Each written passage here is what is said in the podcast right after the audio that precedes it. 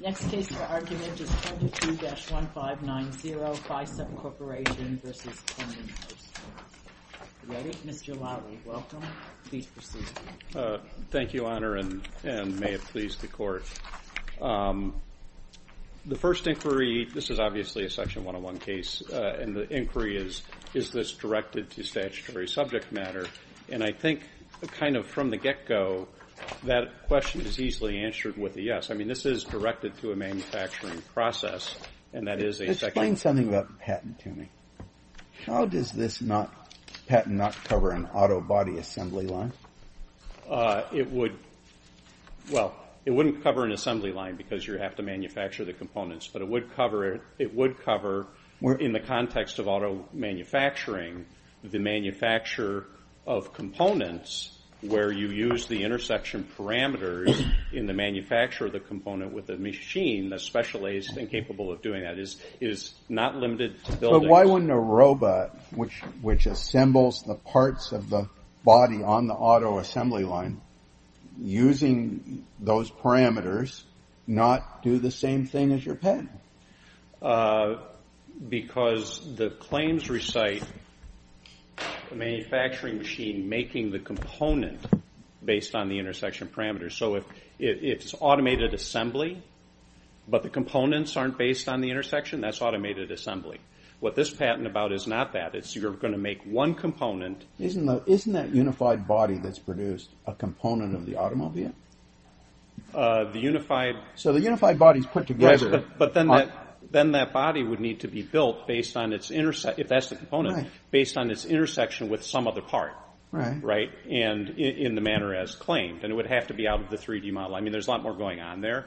So it could cover an auto body assembly. The part that produced, where they produced the body by taking three different big pieces and matching them together. That's what I was reading when I read the patent. Yeah, the answer is no, Your Honor. Um, because you would need to make the individual parts. So you're making one component, and you're making it based on the intersection with a component that's not being manufactured now. It's not this subsequent assembly does happen with both uh, structural steel beams and auto parts. But if it's automated assembly, frankly, there's no need to... So just what happens in the infringing devices, my client's devices, the devices found to infringe. You've got, for example, a steel beam. And you etch automatically the shape on it. So, and what happens is on the floor, they take them, and you can line it up, and you can assemble it precisely, right? So you know exactly where it intersects. If you're using a robot, you don't need to do that, because the robot's going to do it for you without the marking. Um, so probably not in that context, Your Honor. Um, but but back to the point is, is even if even if it did cover that, it's directed to manufacturing. And that is statutory subject matter, which is like Diehr. Because in Diamond v. Diehr, plainly that case, that claim, which is reproduced in our reply brief, is to using the Arrhenius equation to determine when to open the door on a rubber press, if that's the right word, and automatically open the door. The Arrhenius equation, right? They were opening doors. They were doing it by hand. They were using the Arrhenius equation. Uh, and the invention there was that. And the Supreme Court said, that's a process for curing rubber, right? Because that's what the claim says. And if one compares it to Flook, Flook was an alarm in, I think, a petrochemical plant. But the claim wasn't limited to that. It was calculating the number, whether it was for scientific purposes or something else. And so this is a very rare case. Because, Your Honor, I've read all the 101 cases I could lay my hands on, at least. And it's daunting how often patents are invalidated under 101 um, by this court and other courts below this court. And the fact is... It's daunting, but that's our governing precedent right now. It is. But none of them are manufacturing processes. None of them. They are all things like detecting fraud in a credit transaction. I mean, the list goes on and on. Things like washing an airplane and echo services, well, that was statutory because it's directed to it. And so when the Solicitor General filed their brief on Wednesday in the Interactive Wearables petition for certiorari, they advocated for certiorari because they said this should, the question should be, is it directed to, in that case, the personal wearable interactive device? Or is it directed... You know, how do we do that? And the Solicitor General said it was. This case is easier. I mean, There's a lot of software going on here. This case is about manufacturing. You know, the SG's brief is not something we're governed by. We're governed by our own precedent. We have lots of precedent that says automating something that had previously been done by hand is not really the sort of thing that's uh, eligible for the patent system. If that's just nothing more than perhaps, uh, in a larger sense, uh, like a mental step type of problem. Right, and, this is this is plainly not. I mean, I question that because it seems like if that's all that was done, it would be obvious and invalid anyway. Well, there, but, but there's- that's a different problem, perhaps, for these claims. But for what we have right now, I mean, this patent, it's a very short specification. That's know. I, call it thin, and you know the figures don't show me a lot, but it it's pretty clear to me that the whole point of this was you had a CAD design model that has contains information, and you're trying to transfer that information to some manufacturing machine. And before, uh, a lot of that had to be done by a person doing that. And now, this invention's insight is, well, let's avoid human intervention. Let's automate that process of extracting data out of a design model and feeding it into a manufacturing machine. And if that's an accurate summary of the claimed advance by the inventor of these claims, then what we have here is another example of automating something that had previously been done by man. We have multiple cases. In re Killian is a recent example where we've said, no, sorry, you can't get a patent on that under Section 101, under our understanding of the abstract idea exception. Yes, and, and plainly, this is not merely automating. Um, and so if, I could just slightly divert before I go directly there, Your Honor, um, the district court was kind of all over on what the idea was, but kind of landed where Your Honor had said at identifying, extracting, and transferring data from a design file. And uh, Peddinghaus in briefing adopts that definition on pages 18, 28, and 42. But when it comes to things like preemption and whatnot, they, can't do that. That's not the idea because, of course, that's not being preempted. And so they say the idea is creating a design model that includes dimensions and they say intersection points. It should be intersection parameters that define an intersection because that's claim seven. Of they say the components. It should be one component being manufactured as it intersects with a component that's not yet being manufactured uh, of a three-dimensional design identifying and extracting that information from the three-dimensional model and then converting that information to instructions for manufacturing the physical object and transmitting those instructions to the manufacturing machines which are specially, they don't say this part, but which are specially adapted to receive them because that didn't exist in the prior art before. And I would suggest that that is pretty darn concrete. It's still a little bit too broad, but it's pretty darn concrete. And this was not merely automating because what would happen I mean, the only evidence about what was conventional came from Ficep, notwithstanding the burden of proof over here. But what would happen conventionally is they would be manufacturing these things and they would take them off the line. They would use hoists to take them off the line. They would get a 2D printout, not the three-dimensional drawing. They would determine by hand okay, we think this is where the intersection is. They would write it out. Highly skilled operators have to do this, subject to reliability and quality problems, of course. They would get a crane and put it back on the line and then run it on through. And so lots of problems with that, as it turns out. You need separate layout stations to take it off the line and put it there, so it requires a lot more manufacturing floor space. You need special operators who can read those drawings and do the markings and uh, the speed, the reliability, the cost and the manner of doing it is not the same. It is fundamentally different to, derive the information from the three-dimensional model than it is to take a printout and a ruler and try and figure out where it is, which is one of the other fundamental errors in both the district court opinion and in Peddinghaus's briefing, which is a predicate. They say that this was simply taking the data out of the three-dimensional CAD model because it was in there. It was not in there. I mean, um, and so uh, two parts of this, Your Honor. First, there are two kinds of information that the patent talks about. One is things like dimensions, right? How long is the steel beam? That information is in the CAD model conventionally. and you could take it out and you could cut it. And the patent talks about you need to do that automatically to reduce error, right? That's not why we're here. That's not the invention that we're here talking about.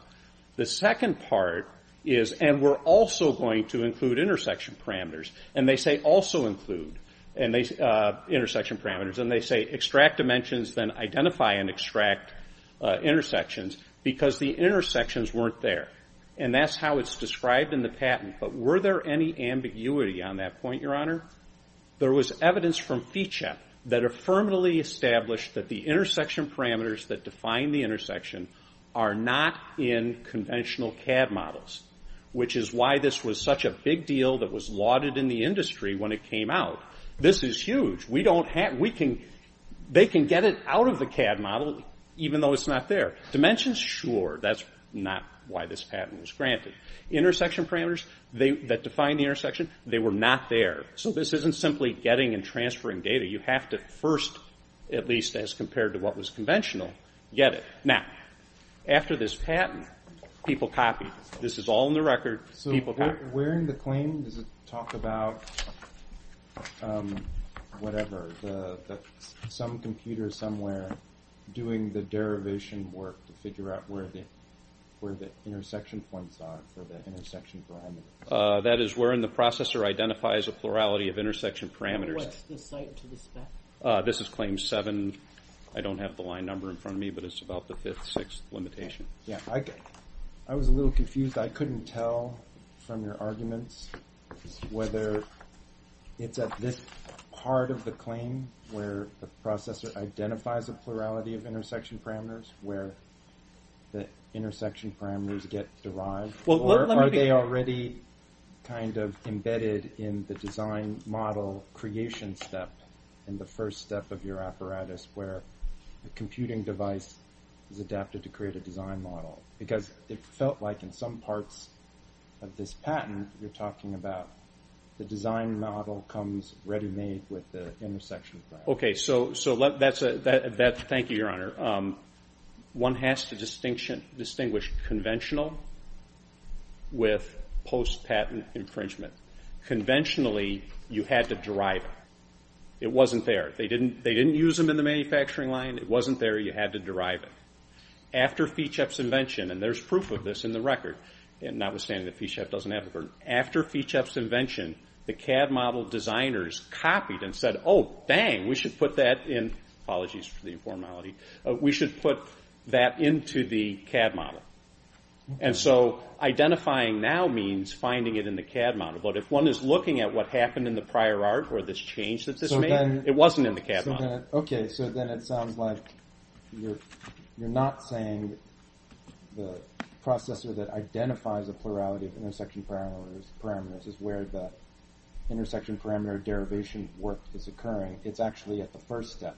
It can be in either. It can be either. Okay, this is a broad, kind of vague claim. So now it's moving around. It's not moving around, Your Honor. because Well, you just said it could be either.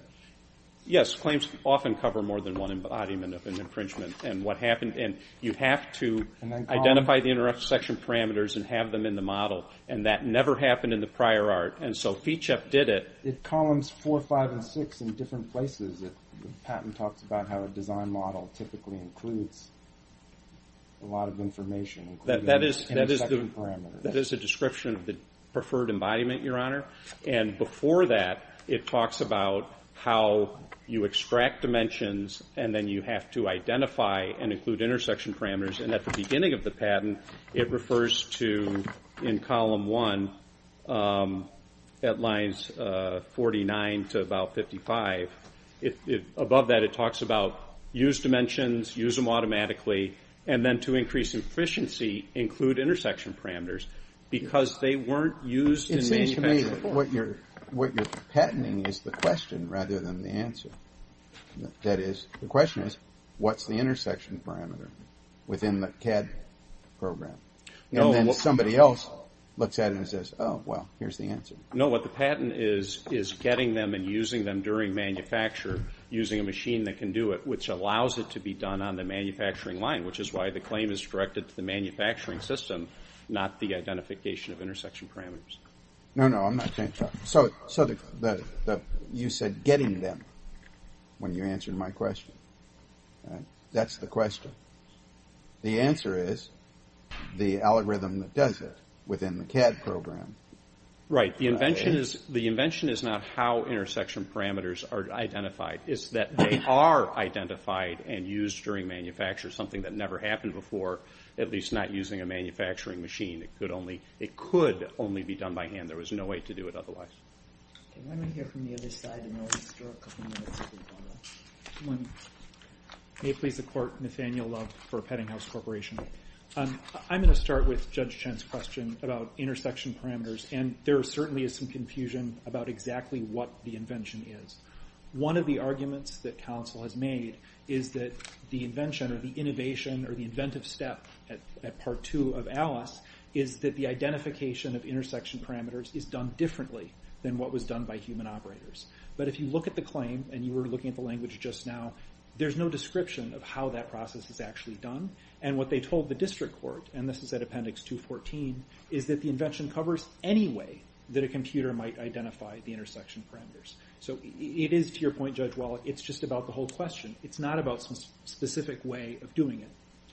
The other point about intersection parameters that counsel raised was whether or not the intersection parameters are present in the design models. And the representation just now was that they were not in the prior art, and that the innovation here was to place them in the design models.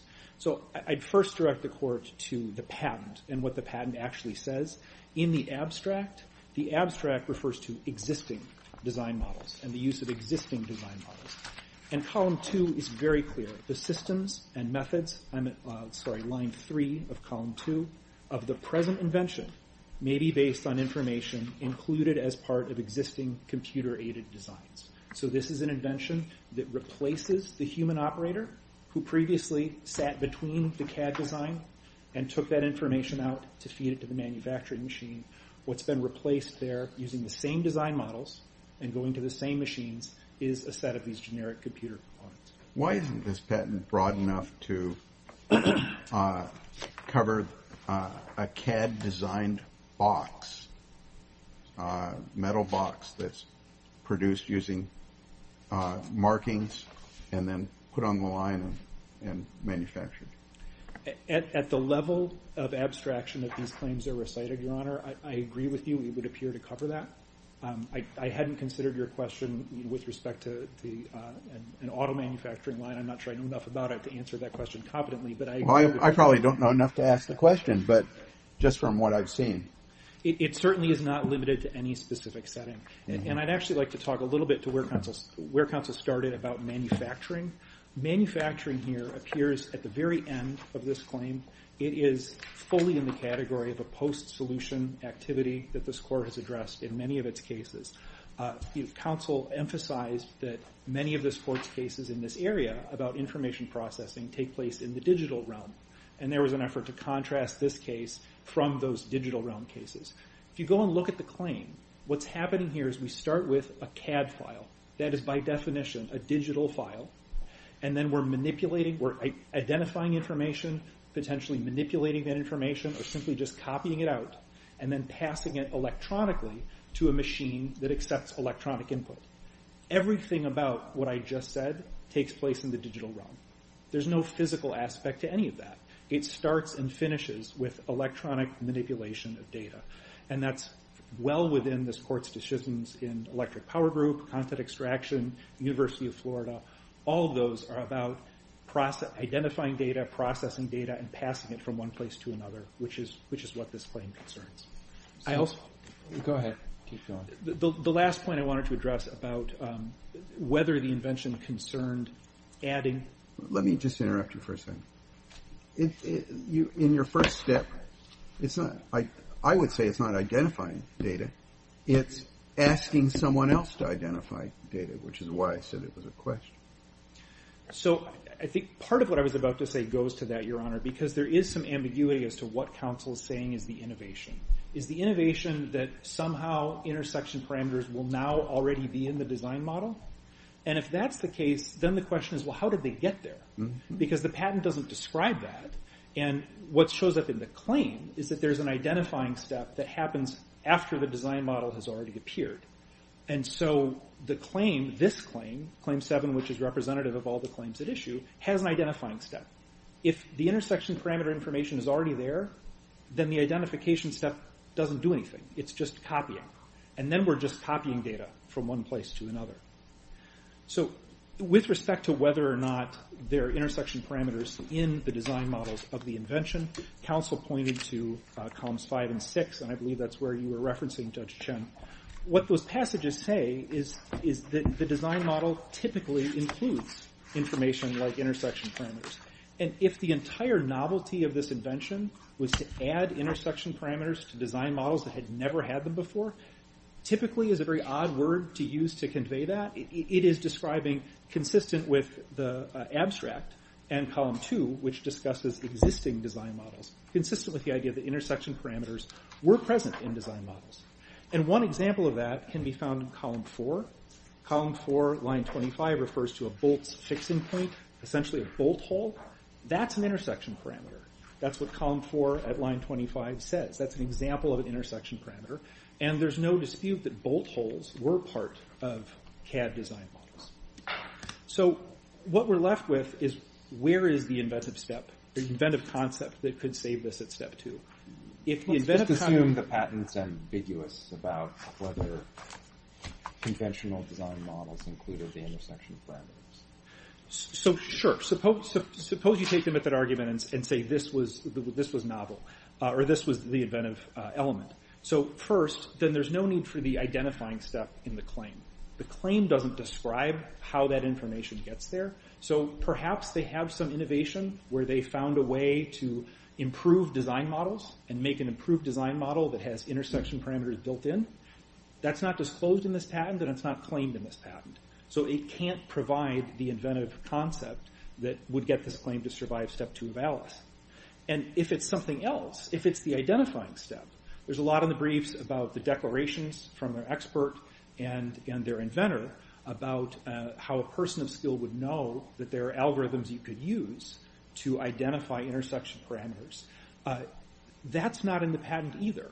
There's nothing said about this other than identifying takes place. There's no specific algorithm claimed. It's any kind of identification.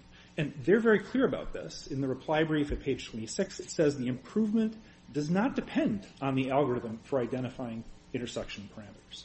So whatever this uh, purported innovation might be, if it's about finding uh, the intersection parameters earlier and putting them in the design model, not claimed, not disclosed in the patent. If it's about the identifying step, any method will do. Any possible way of doing this on the computer is covered, and that's the preemption problem. What about the story from the other side? It's not quite clearly made in the patent itself, but the story that um, the manufacturing process gets done differently when you are so fortunate enough to have the um, intersection parameter information uh, transmitted directly to the manufacturing machine. So You don't have to take things off the assembly line or something like that, hoist things. There's two pieces to that.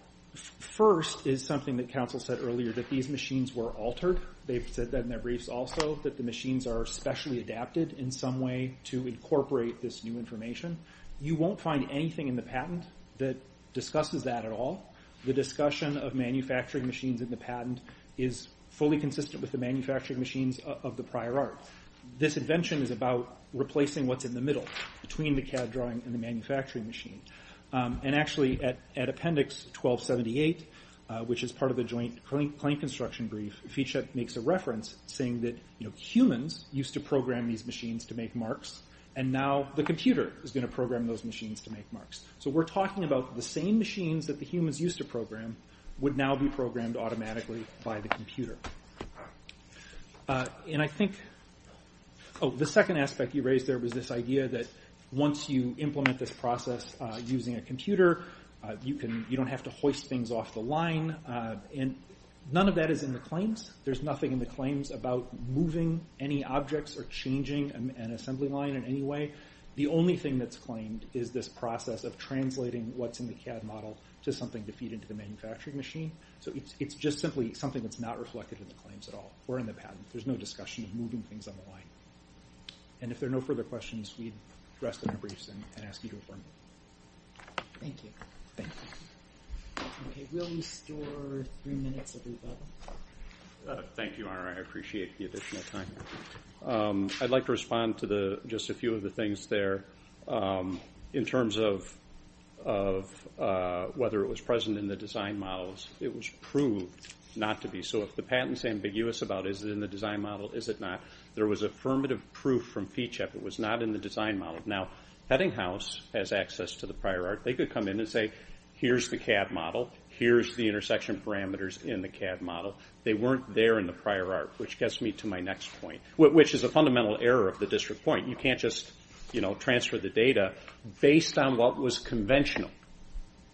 After the patent, people started including it in the CAD model, and the invention here isn't when or where the intersection parameters are identified. is that they are identified, not done automatically before, and that they are used in the manufacturing line, which gets me to the uh, counsel's last point, which is where is it in the claim about hoisting things here and there? Fair enough. It talks about an apparatus for manufacture of an object, right? So there's your assembly line. It talks about, in the second paragraph, at least one manufacturing machine to make the component. That's your manufacturing line. Typically, it's at least four or five machines, uh, but the claim says at least one. And then it talks about manufacturing the component. That is your manufacturing line, and the reason you can do it without hoisting it off the manufacturing line to do the marking is because we have a machine that's adapted to receive the instructions. Here's what confuses me.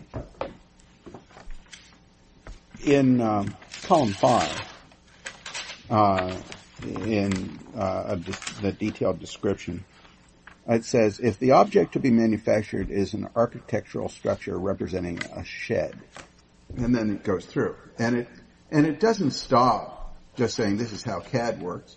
It goes on to say it can be manufactured without human intervention, right? Is that not something that can be manufactured using this patent? Is a shed something that could be? Uh, yes. In practice, what tends to happen is the objects tend to be not the whole shed, but a wall for the shed. But yes, if if that this patent would cover that, yes. So it would cover... Assuming the limitations are all met. Yeah, and it would cover a box, and it would cover those auto body parts. So assuming the limitations are met, which is great, because the context of the invention, the context of everything that's conventional, the context of every infringement has all been manufactural steel, I-beams. But if this invention has broader application, the claims would cover that, and that does not remove it from Section 101. A broad claim is not a Section 101 ineligible claim. So it identifies an actual improvement to manufacturing that has plain application for manufactured steel, which is the example in the patent, and it has broader application, which everybody who drafts patent claims know. you know, Would I like a picture claim here? Of course. But that's not what we have. But that doesn't make it not patentable. And I'm down to 17 seconds. I'll answer, of course, any other questions. You're over. Thank you, Your Honor. Thank you. Oh, thank you.